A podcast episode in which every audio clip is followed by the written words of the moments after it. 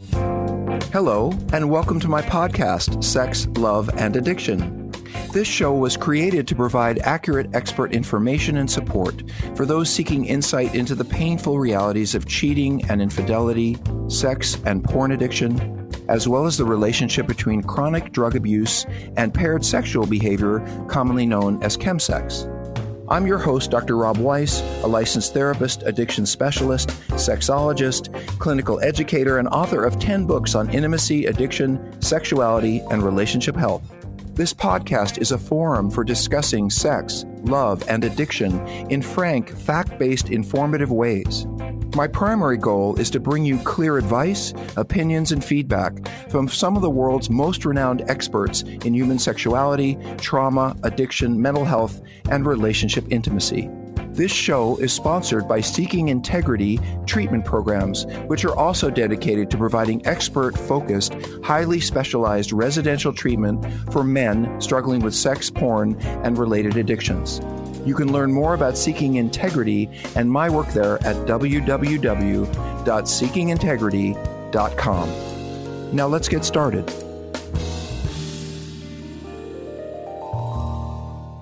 Hey everyone, thank you so much for being here as always. And Seeking Integrity has brought us this, this uh, show. I'm so glad about that as you know, I often am fascinated and engaged with the people I talk to because they're so much smarter than me and they know so much more than I do. And I think that's what brings us all together is this learning process.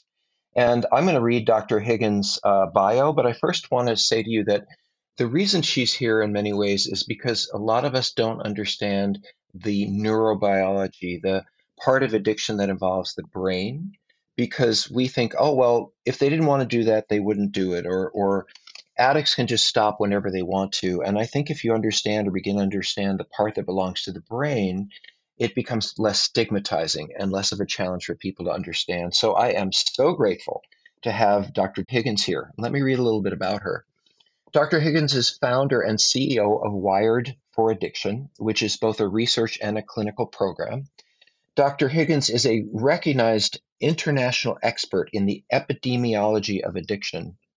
As a dual diplomate of the American College of Addictionology and Compulsive Disorders, and diplomate of the American Board of Disability and analysts specializing in pain management.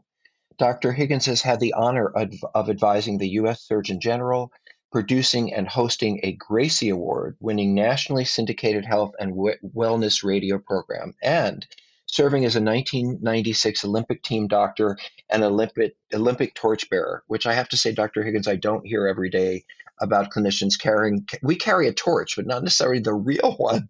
With 35 years of clinical practice, Dr. Higgins has designated over 16 years to research and development in the science of addiction recovery in 2022, she was a speaker at on TEDx, a panelist for the International Society of Substance Use Professionals, um, and she has spoken and been involved in gambling conferences, uh, intimacy and addiction disorders programs, and she is a 2021 nominee for Modern Healthcare's Top 25 Innovators in Healthcare. Dr. Higgins finds herself at the nexus of epigenetics, neuroscience, and addiction. And those are some fancy words, which I know you're going to explain to us, um, because you really are at the the point where we can come bring all these pieces together. So, right. welcome, Dr. Higgins. Thank you, Dr. Weiss. My pleasure. We were talking about the brain, and we were talking about how so many people are challenged to understand addiction because they think, well, if you don't want to do it, you should stop. Or if that's a problem, why do you keep doing it? And I think especially in the addictions that are not substance driven, so gambling, gaming, spending, sexual behavior, can you help explain how those things can be an addiction? Sure. Um, you know, the we're until we figure out what drives us to the behavior, we're just kind of running around in circles. So when we talk about addiction, we talk about self medicating for a diagnosed condition, an undiagnosed condition, or a trauma. And that self medicating works until it doesn't work. And then that becomes our next problem. So, what is the underlying issue to that process addiction just like any of the other addictions and and that's kind of the the stepping stone of figuring that part out to then move forward and say all right well let's get that manageable and a work in progress for for most people a lifetime but we we continue to make strides in getting to live that life that we're looking to live by figuring it out. One of the things that I say to clients in a very simplistic way is the addiction is the tip of the iceberg. It's the part that everybody sees. And I, I think what you're saying is um, that what we're really beginning to uncover is all the parts underneath and how they affect the brain eh, that lead us to this this kind of problematic behavior. But it does work. It does function. It does meet the need for a period of time until it becomes its own problem. But then what brings people in is the addiction. But what you're saying is there's most often things underneath that have not been seen and not been looked at. Absolutely. There's a crossover. It's not a separate mental health and an addiction. It's all it's all under the same umbrella. Um, and and that stigma is just people really not understanding that this is actually a mental health disease and no one no one sets out to ruin their life and have all of these other reactions from society and the people that they love in, in, in, no one would do that to say let me just go make my life harder. We all strive to make our life easier. And it's that mental health component that is underneath everything so when you talk about mental health, I think of different things. I think of early relationships growing up. I think of how my brain is primed. Let's say I have a bipolar mother or depressed history of depression in my family. And how do you put these pieces together? Because sure. it sounds like there's multiple issues lying underneath. Some person may have one, some person may have all. How, how do you, does sure. it have the same effect in the brain regardless? Well, our environment is obviously going to have a big effect on us. So is our physiology. So we're born with our DNA. Here's your cards, play them out. What we now know with um, epigenetics is that we can change the expression of those genes. Those genes are still the genes that you were born with, but the expression of them can change. And that's so powerful for people to understand in the field of epigenetics. To me, that's one of the most exciting parts of science because we can really make changes in someone's life by understanding how this works.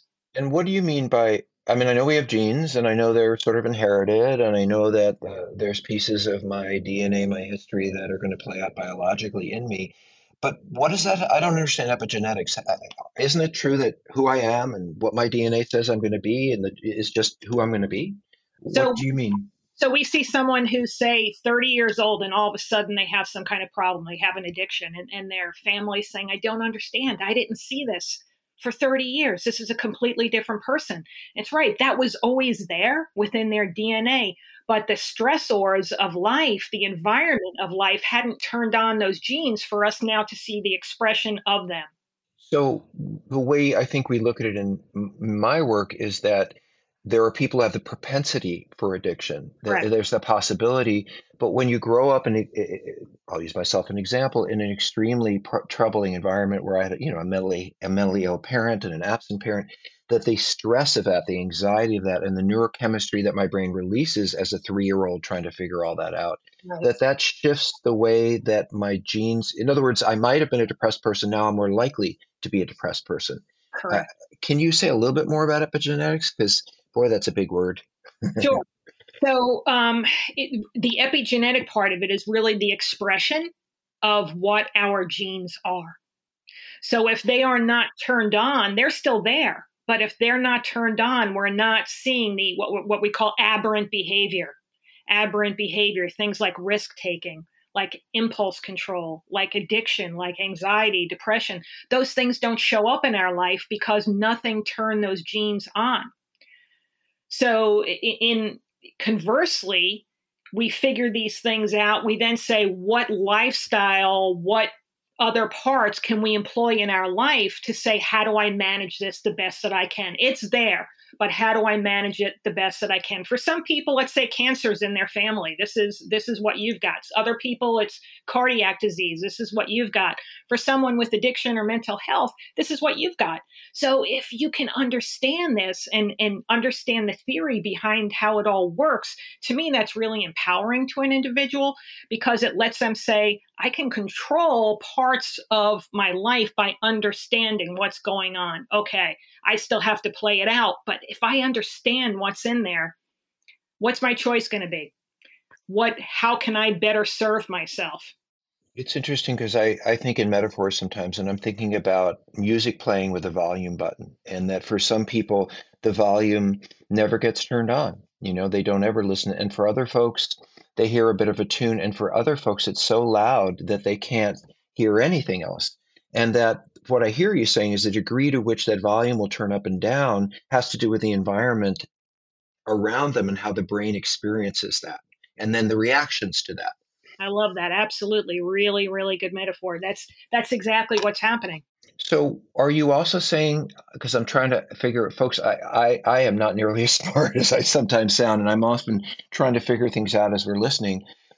But I think part of what you're saying is that when I work with an active addict, when I teach them how to reduce stress, when I teach them how to work in in healthier social relationships, when I teach them, as I say to many of my, addict, my addicts, you can't work 90 hours a week anymore that I teach them how to turn that volume down. But you're saying it doesn't go away. And that's why addiction is chronic. Is that kind of what you're saying? Yeah. I mean, it's still that is your DNA, right? But if we learn how to turn the music down, as you said, you know, that's that's managing what we've got. Why can't I cure it? Why can't you just, you know, I can cure a whole bunch of well, I, I can cure a whole bunch of illnesses. And there are people who have grief and other kinds of emotional issues that we kind of can cure, if you will, and bring them to a stable state. Why can't we cure addiction? Addiction is such a complex disease, a biopsychosocial disease that every every other disease that we have to deal with doesn't have the same complexities that addiction does. Um, and, and for so long, we've looked at the psycho and social, but the bio part was telling somebody, for example, go exercise, and that was the the biology part of it, or eat right, and all those things obviously make sense as lifestyle habits. But the biology part that we look at in this triangle is someone's physiology, which is measurable. And if we can identify and isolate we then can measure and say, okay, let's look at these biochemical pathways. What can we do to support these pathways which need support? And does that include medications as well as uh, activity or behavior? Sure, it can be nutraceuticals, it can be pharmaceuticals, it can be mm. a combination of both, and then obviously employing all of the lifestyle choices that we can use in our life is so useful. It's interesting to me that um, when I think about addictions, I think about naturally occurring functions for the most part that serve our evolution or our survival as a species. So we have to eat, we have to build community, we have to be sexual, we have to um, competition and and you know growing ourselves physically. I mean, all of those are intended to help us carry on the next generation, and so they're pleasurable for a reason. Mm-hmm. But it seems like these natural occurring functions run off the rails into something they were never intended to be when addiction takes place. And I guess I'm wondering, like, what is the difference between someone who eats in a healthy way, they they might go to the casino once a year, they look at porn occasionally, and it doesn't seem to be a problem for them, and then other people for whom those same experiences just become completely out of control. Sure. So, um, the, what we look at in the biomarkers, our panel looks at 85 different biomarkers, starting what, with. I'm sorry, what is a biomarker? I, I don't mean to be simplistic, but I have no idea. Sure. So, so a biomarker would be a um, just like when you have a, a, complete blood count, a CBC, you go for your yearly exam. They say, let's see how many red blood cells, how many white mm-hmm. blood cells. These are the data points of what make up our body. Okay, so we look at things like neurotransmitters, brain chemicals, serotonin, dopamine, epinephrine, norepinephrine. We look at hormones from stress hormone of cortisol to our androgens, our sex hormones. Then we look at what are called single nucleotide polymorphisms, and this is where we see if there's any errors in genetic coding. So that's a SNP. That simply means an error in coding. And does that mean that, for example, if I have MS, that that might be an error in coding related to the how my physiology will play out? Right. But there are also errors in coding, if you will, uh, that have to do with behavior. Correct. Correct. Why can't we fix them? Why can't we crisp them or whatever, whatever that is right now? Well, that I I couldn't answer that, Doc. Um, maybe maybe down the road that will be possible but but what's possible now is actually measuring them because that wasn't even you know that that's a recent history the technology to look at the SNPs that we look at only became available in 2015 wow some of the particular genes that we look at, the autophagy gene, which is like the garbage man of your cells, eats the garbage and gets rid of it because that can't all hang out in your body, right? How that's involved was um, a, a, Japanese physician won the Nobel Prize in 2017. Hmm. So we're looking at things that are really new. Down the road, that might be possible. But right now, we can identify, isolate, measure, and then look at those pathways and say, how do we support them? So, can you in real time in that way say, oh, yeah, that person is an addict and that person isn't? Propensity towards. We'd say, you know, this is this is within your genetic makeup. So you know there's perfect world to me would be talking to young people and saying you know your buddies are going to come at you now with some great ideas and they're going to say this is what we're going to do after school today and and for some of them the next day they don't want any part of it but for you you're like oh right. let's do it again today. I'm in you know? And that's where this power lies in knowing that before the game. We all still have free will. In the end we can choose however we want to run with it thank but, you for saying that. Sure, sure. because I hear um, a lot of, you know, well, this is just how I, this is just how I am, or it's someone else's fault if they didn't act this way, if they didn't act that way, and Mhm. I think it always comes back to we do make choices, Sure. and if I'm under a stressor, I can do all kinds of things to deal with that stressor, but the desire to drink or use or porn or whatever that is, that's up to me Right. how to manage that stressor. And that's the part of the therapy work that is to help people learn what those stressors are and how to change them and not lead them back to addiction. Sure.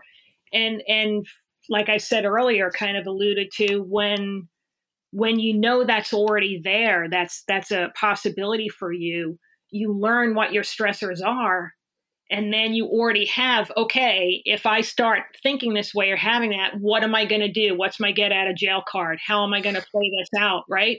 And if you have those things ready it's a lot easier to move forward. But if you're stumped every time like oof i don't know what to do now. Let me just roll with it and i'll figure it out tomorrow you know there's there's a to me there's a lot of power in having your game plan ready.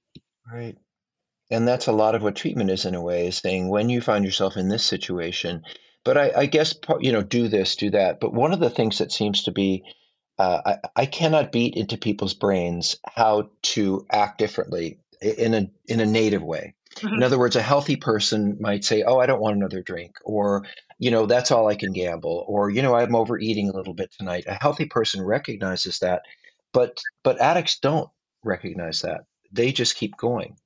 Um, right. What is the difference between these two people? So, in the work that we do, we would say that it's the physiology. If you have a less than optimal and in too much of, let's um, just use an example of glutamate. It's the primary excitatory neurotransmitter. So that's the guy that says, okay, there's a lion coming after me. I need to kick in right. those brain adrenaline. They run, right? Mm-hmm. So if we have too little, clinically, the clinical correlation of that is things like anxiousness, a low mood, even an activated immune system. If we have too much, the clinical correlation is fatigue and, and even a learning difficulty. So it's that homeostasis, right? That balance that we're always trying to live in. Our cells want to live in that too, just as much as we want to live it on the outside. So we long for health, really. And again, we would say put in the right circumstances, people will lean toward healing. Mm-hmm. And I have now I have a really tough question for you. You're the person to ask all the tough questions, by the way. I really appreciate that. Not that you have to know the answers, but at least you are the right person. I constantly hear, I don't understand why I have a problem with sex. why don't I have a problem with gaming? Why don't I have a problem with gambling? Why don't I have a why is it this thing that I seem to be so obsessed with? Or for the gambler, why is it gambling? And I think people often want to know why have I ended up with this particular set of addictions or that. I have a feeling we may or may not have answers to that. So, I mean, I, I would say in from the work that I've done and experience that go back to it's a biopsychosocial disease. And can you explain that? Because I'm not sure everyone understands that that means. Well, there's a biological component to the addiction. There's a uh, sociological component to the addiction, what society does, how you feel about the society that you live in, and a psychological component to that. And I would imagine a lot of the work that you do is looking at people's psychology from birth on up and where they found their stumbling blocks. So that that triangle all coming together, the physiology part is what we look at. So we could identify that someone is going to um, have more of a glass half empty instead of half full look at life and say, okay. And they'll be like, you know what? I always do see life that way. You know, we can see that someone is going to be reaching outside of themselves for something. Can we identify whether it be alcohol or sex or gambling? No. But that would come back to that psychological and sociological part of your breeding through your life, where you found your happy place, where you found that pacifier for yourself where that soothing came in for you and you're going to gravitate towards that place. One of the things i hear dr higgins in working with addiction is i can't help myself. Mm-hmm. i don't know how to stop. I've been to three 12 step i've been to three 12 step programs. I've been to two treatment centers. I've been to and i just can't i cannot find a way to do it differently. They get very hopeless. They really end up hating themselves and they really want to find a way out but some people we almost say sometimes well they're not, they're just one of those who's not going to make it. Um, how do you look at that piece? So we we do have a lot of people come to us that use the term white knuckling. I've been white knuckling it right?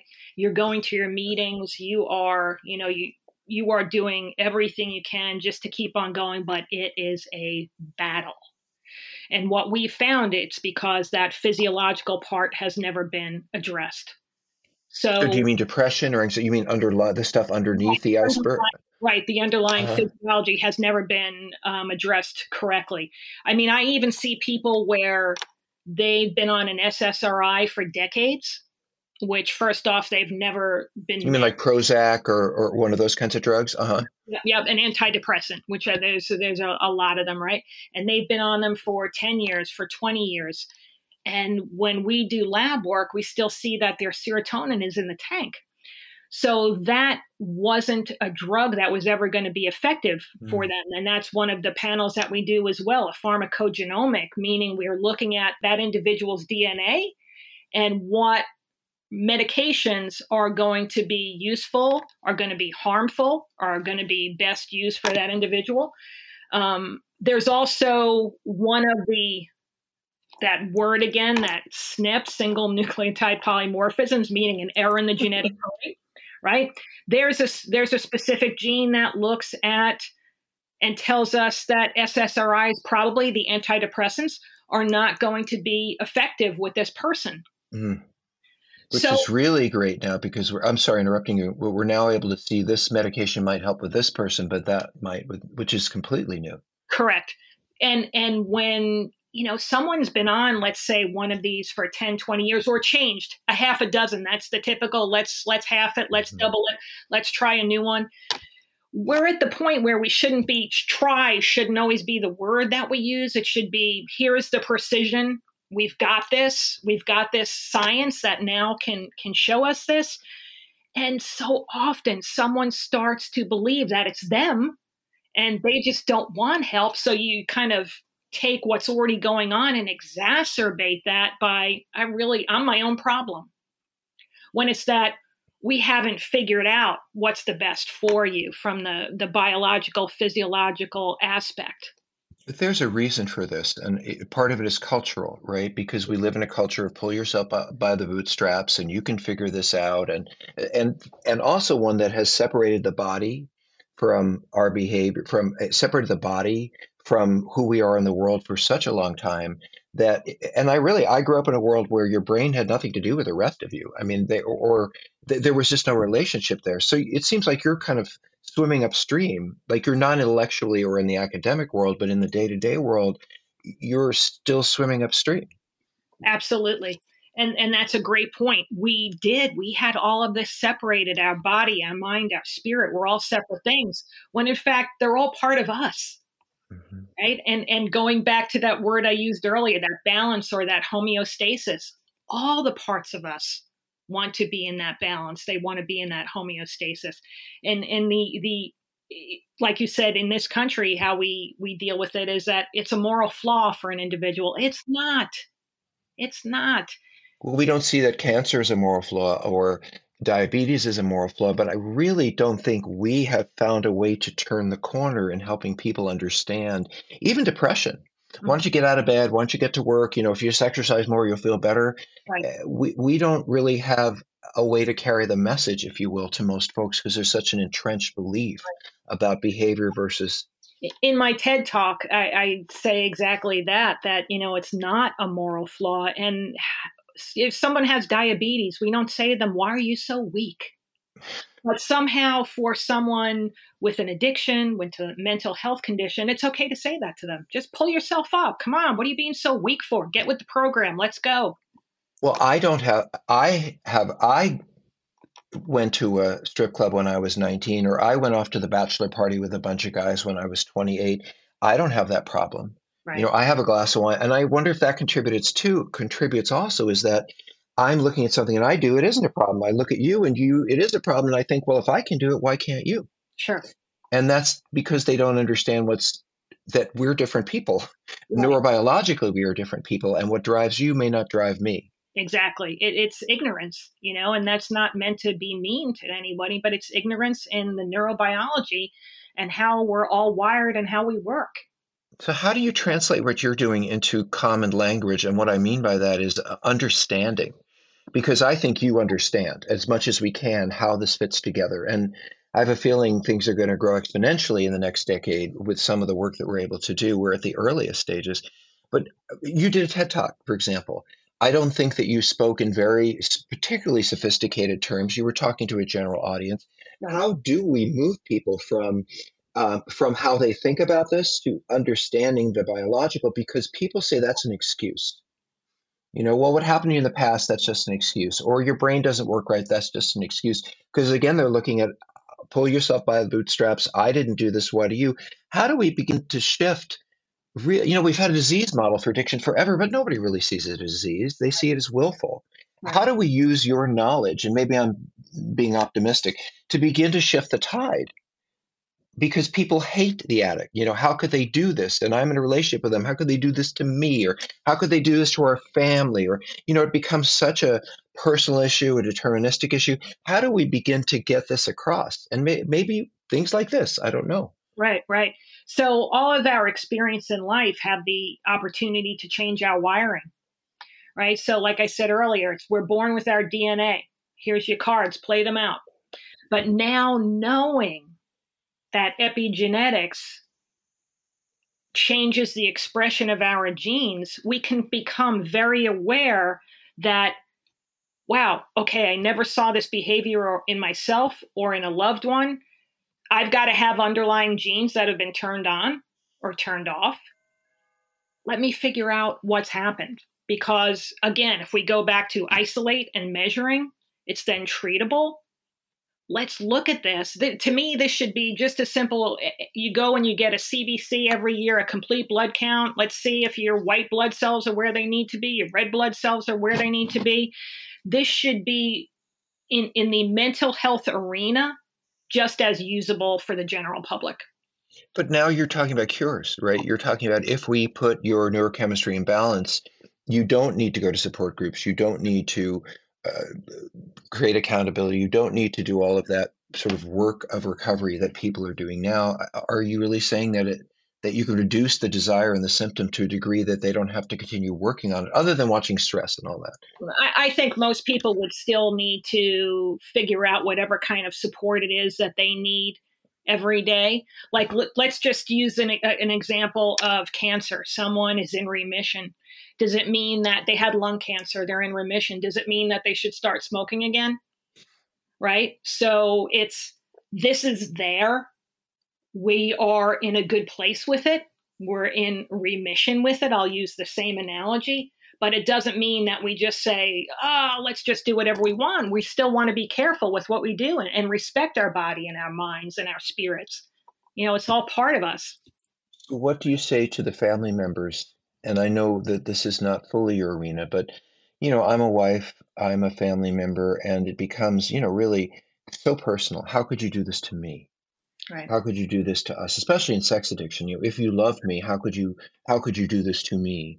And it's a long way from saying from that to saying, well, this person has a biological problem. And if you just, they don't care. They're right. furious, they're angry, they're hurt.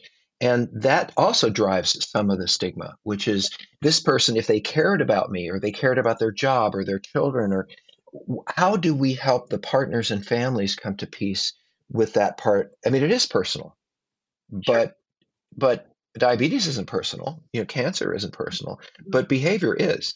Sure how do we help the families understand? I mean, they're not going to understand. I don't care what you say. You did this to me. Mm-hmm. How do we? Is there anything you would recommend to me? Because I run into this a lot that I can say to families, you know, X, Y, and Z. And I know this is personal for you, but try this. Is there some? Is there something they can read, for example? Um, sure. There's the, the most non-complicated. I might have to send that to you, Doc, and, and send you okay. reading material because I want to think about what would be most consumable for the average person. But you know, when we go over lab results with people, a lot of times they start crying, mm. and that uh, uh, to me, as much as there's hurt in the the partner of someone with a sex addiction, let's say I would believe the first part to healing is understanding that there's a physiological part to this. And that moves me from being a bad person to being a broken person. Being a broken person. And there are mm. clinical correlations to every single thing that we look at. So this adds up and it makes sense. Does it make it go away? No. But to me, that would be the first step in someone understanding that this is a disease and this is our starting place. It doesn't mean everything's going to be great from here, but understanding what our starting place is would be helpful. You know, one of the issues that we do primary work with at Seeking Integrity is cross or co occurring addictions. Mm-hmm. So I'll often work with someone who has an opioid addiction and they like to go unconscious when they're sexual, or someone has a meth problem and they get hypersexual related to the meth. And they seem to be intertwined. In other words, someone goes to drug treatment, but unless we deal with the sexual part, they're going to end up back with the drugs. Or, you know, there seems to be a, a mutual triggers and all that. Right. How do you look at, again, it's sort of the whack a mole thing, but how do you look at addictions that have become fused together? How do you pull that part apart? Sure.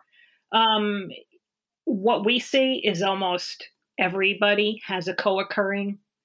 You know it's it's what's that underlying? Is there anxiety there, and this is pacifying? Is there depression there and this is uplifting? Is you know it, it looking at all of those different um, elements is integral to any type of success. And when you mean elements can you looking at all of the you mean the, the co-occurring the other drugs the depression the all of that? Right right right. You know the addiction field has been particularly focused on 12 steps on groups on support. There's been a traditional sort of fear or or concern about medical intervention whatsoever.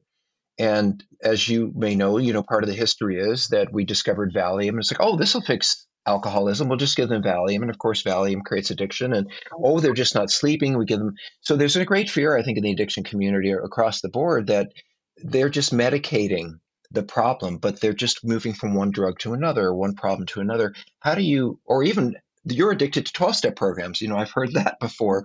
So how do we, how do we do that? How do we work with that? How do you think about that? I think that's a great valid point. Um, we have we being in the medical community have created a lot of that by here, here's a prescription for sleeping. Here's a prescription for your anxiety mm. rather than rather than doing actual lab tests to find out which what analytes we're talking about.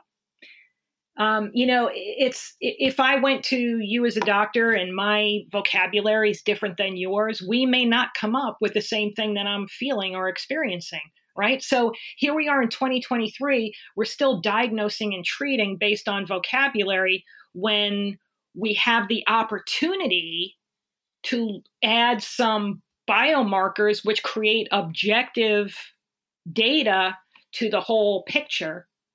And to me, that's necessary. So, how do you get this into the hands of people? Um, you know, when I just think about some of the new medications that come out for various issues, there's you know thousands of dollars for a course of them. And and by the way, many many people who listen to you listen to this. They'll never get to therapy. They'll never be in a position. You know, I, I'm fairly knowledgeable, and I don't think I could be able to reach out to someone like you and get the information I need. So across the board, I mean, do you think these these these experiences and this knowledge is going to be available to the average person? That's a great question. My we don't. Maybe those are questions we don't have answers to, but you know, uh, uh, but I'll put it back on you, which is, you know, uh, for example, I have great insurance, but I don't think it's going to pay for that. Mm-hmm. Um, how do I? Do you? Are we going to get to a point where we can make use of this? I know in cancer, working with DNA and understanding the different kinds of cancer will help them treat the cancer. Um, and that has become, uh, when a woman has breast cancer, I think more meaningful. What kind of breast cancer? What is the genetic makeup of that? But, but that seems to be life saving, and this behavioral. Mm-hmm. Right, right, and and that's been the inequity, because those should be the same, and there has been, and there still is, an inequity within healthcare. Um, fortunately, I think we will move in that direction. We had one of the largest providers um, reach out to us last week asking to do a pilot program because they want to show. Their insurance company that this will be effective and that it will actually save money in the long run. It's always about the money, mm. right? That would actually save money in the long run. So, those kind of things, and they came to us. So, those kind of things that are starting to happen say that there is an uphill but mm-hmm. I could see it happening. I can see it happening. And there is an inequity, an inequity which is is incomprehensible at this point in time to separate the ability for someone to get treatment or not based on is it behavioral or not. To you. Yes. Right. And even though we've had the parity bill Right, we've had that. Can you explain? I, I've never seen that actually so the play out. The federal health care parity bill um, mm-hmm. that said Kennedy, we, Kennedy. Yeah, Patrick Kennedy. And, and right. actually, I had the opportunity when I was in Abu Dhabi to talk to him about it. He was one of the speakers, and interestingly enough, he said that he was a he was a freshman congressman at the time.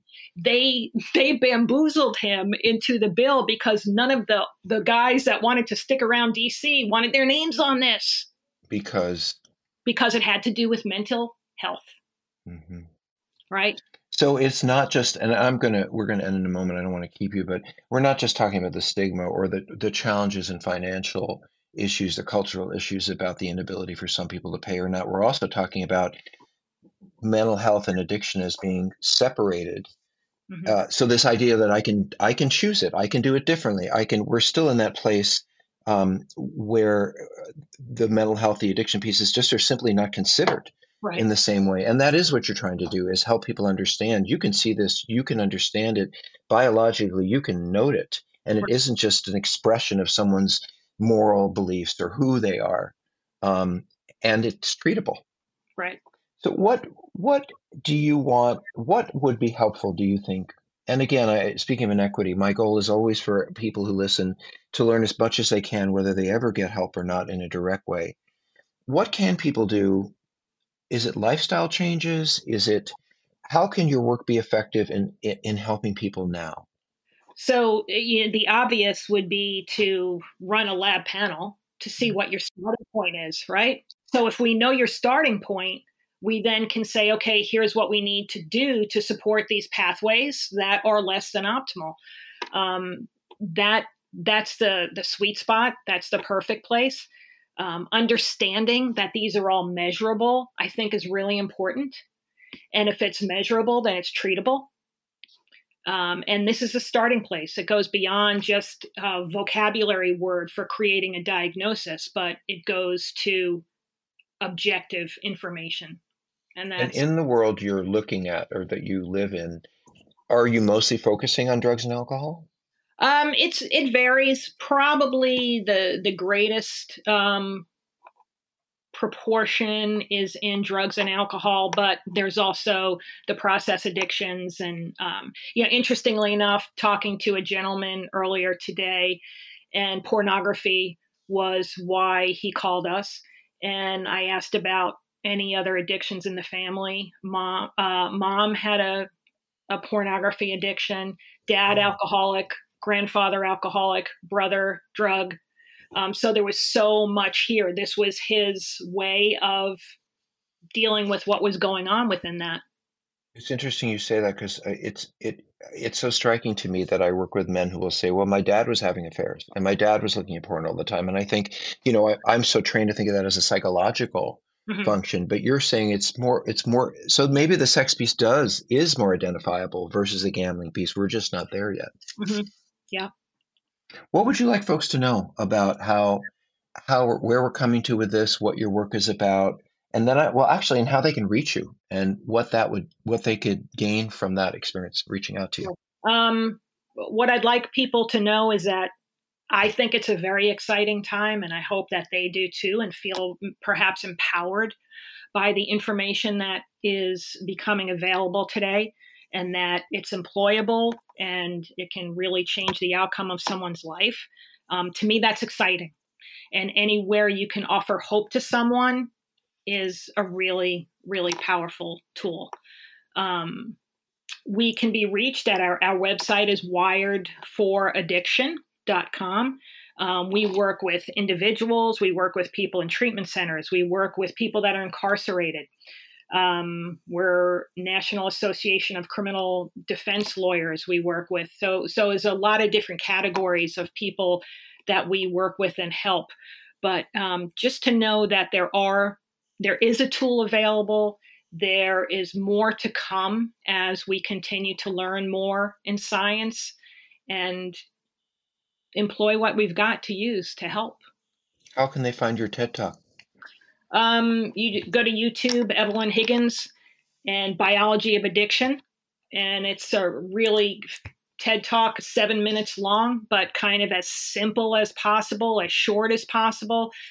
I use one science word because I want to make it understandable to right. as many people as possible. But that that's a difficult thing to take some heavy duty science and not use science words to bring it all together. But that's a great starting place for people, and, and I think it can offer a lot of hope.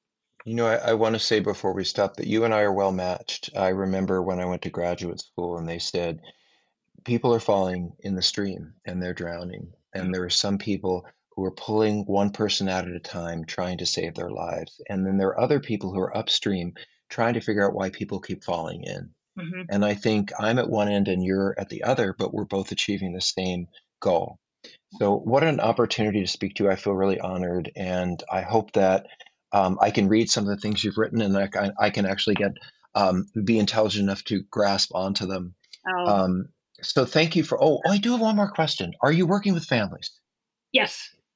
Yes. And what is that about? Just real quick, because a lot of family members are listening. How do you? How does that relate at all to the brain of an addict? Okay, so in different ways. One, um, where someone will maybe has watched a TED talk or has heard on other podcasts and says, you know what? We used to talk about Uncle Bill, grandma on mom's side, you know, and this was this was the family conversation. Or we didn't talk about it. Or we didn't. Right. But, but even as a little kid, I remember saying, "Wow, that's not right," you know, and and and you were supposed to figure it out yourself. So people hear this and then they say, "You know what? I would just even like just the lab panel just to see where I'm at. And then other ways we work with families is there's the individual, and then we bring the family in to hear everything that's going on and what we're doing and what the plan of action is, and how, hope that this can help them as well in becoming understandable and coming to peace.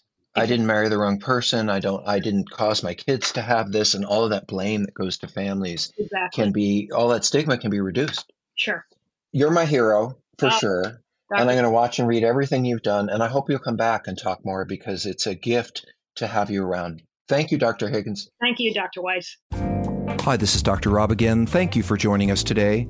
If this show has inspired you to seek further information for yourself or someone you love, I encourage you to visit our treatment center website, which is www.seekingintegrity.com. There you'll find some useful information about the residential treatment we provide, which I think is some of the best, most useful short term effective intensive care you can find for sexual addiction and compulsivity, as well as combined drug sex or chemsex problems.